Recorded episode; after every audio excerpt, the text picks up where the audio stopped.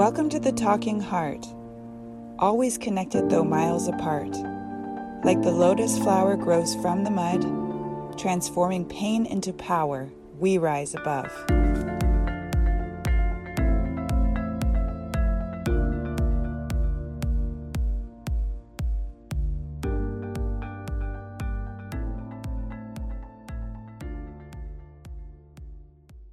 I'm taking you on a journey with me of leaving a toxic job and the things that are coming up for me, sharing a little bit about all the different emotions that arise and the fears and all the things. The last episode that I did, I explained that I left my toxic work environment because it was affecting my mental health, my physical health, and literally twisting my perspective on people and life. And I was losing a lot of the positivity that I generally try to have and keep. I started becoming super negative. It was a massive damper on my overall well-being and my quality of life. I was in a consistent state of stress and hypervigilance, not only from the job itself, because the job was very hard and every phone call that I had received was a complaint. So that in itself is a lot to deal with. But in addition to that, there was nonstop bullying and pressure, as well as a humiliation that was being projected onto me by my bosses. And like I mentioned before, I'm not a victim. And I think that everything truly does happen for a reason, even if it feels like you're in a horrible situation that you can't get out of and you feel like you're being tormented and tortured and you're going to explode most of the time, because that's how I was feeling for probably about 5 years straight. I lived like this. And then I was finding it really, really hard to have joy or laughter in my life. Everything became so serious. And after close to 6 years of dealing with this dysfunction, I got to a point where my body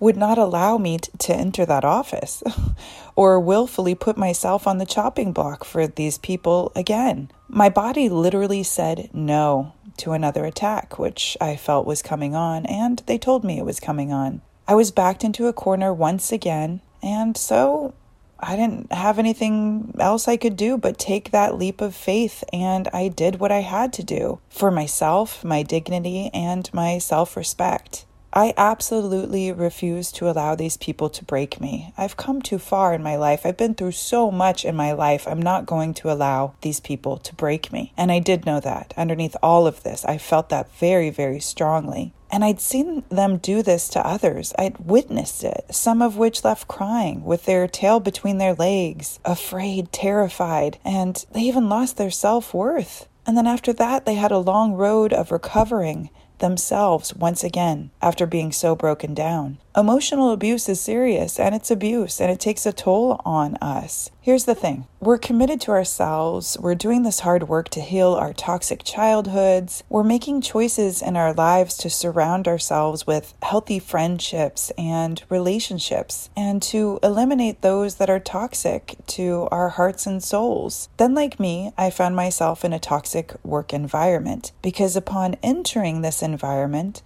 I was a perfect match. I didn't have any self-worth, and I was extremely low, and I felt like a piece of crap, really. You know, I had been through the ringer. I was still drinking. Life had hit me hard, and so I was a great match for these types of people who prey on people like me when I walked in that door. So I was back in an environment I was trying so hard to get out of, an environment much like the one I grew up in my childhood. We may stay in these environments for many reasons. The most obvious is security, because it's what we know, even if it's bad for us. We are afraid to make changes or to create new habits, or we're afraid of the unknown. Or if you're like me, I wanted some sick way to prove that I can make it through anything. But why? Why would I continue to subject myself to such toxicity? Why would I continue to hurt myself? Because I guess in some way I believe that I wasn't worth much and that's all that I deserved was being hurt. But then I got to a point where I found that all the growth I needed had been done there. I couldn't grow anymore. There was nothing else I could do. And there was nothing left to prove other than proving to myself that I love myself enough to stop hurting myself this way.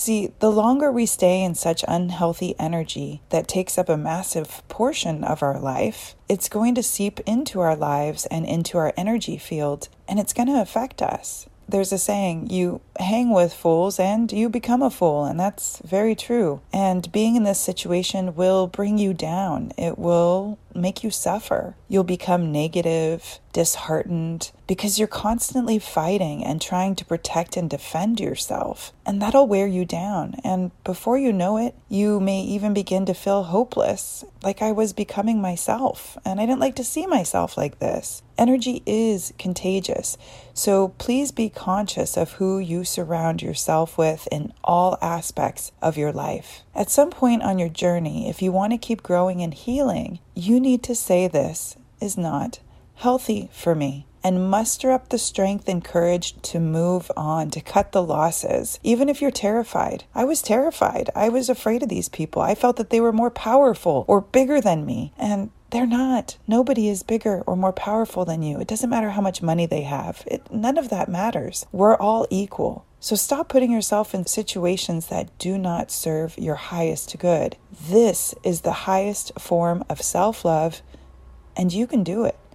And you can create a healthier life for yourself. You can surround yourself by people who build you up instead of tear you down. And once you have cut this toxicity out of your life, it takes time to heal from what you went through. It takes time and self-care to support your body so it can feel relaxed and safe again. And little by little, as time passes, the dark cloud you've been in for so long, I promise, will start to dissipate, and you'll find clarity and hope once again once you remove yourself from that situation to get a better view of it. And you'll be so proud of yourself for taking an action that proves to you that you will no longer allow yourself to be treated in such a way, that you will show up for yourself, that you will protect your energy, your mental health, your emotional health, your heart and your soul, and that you will do what's best for you, regardless of anybody else. And no matter what anyone says about your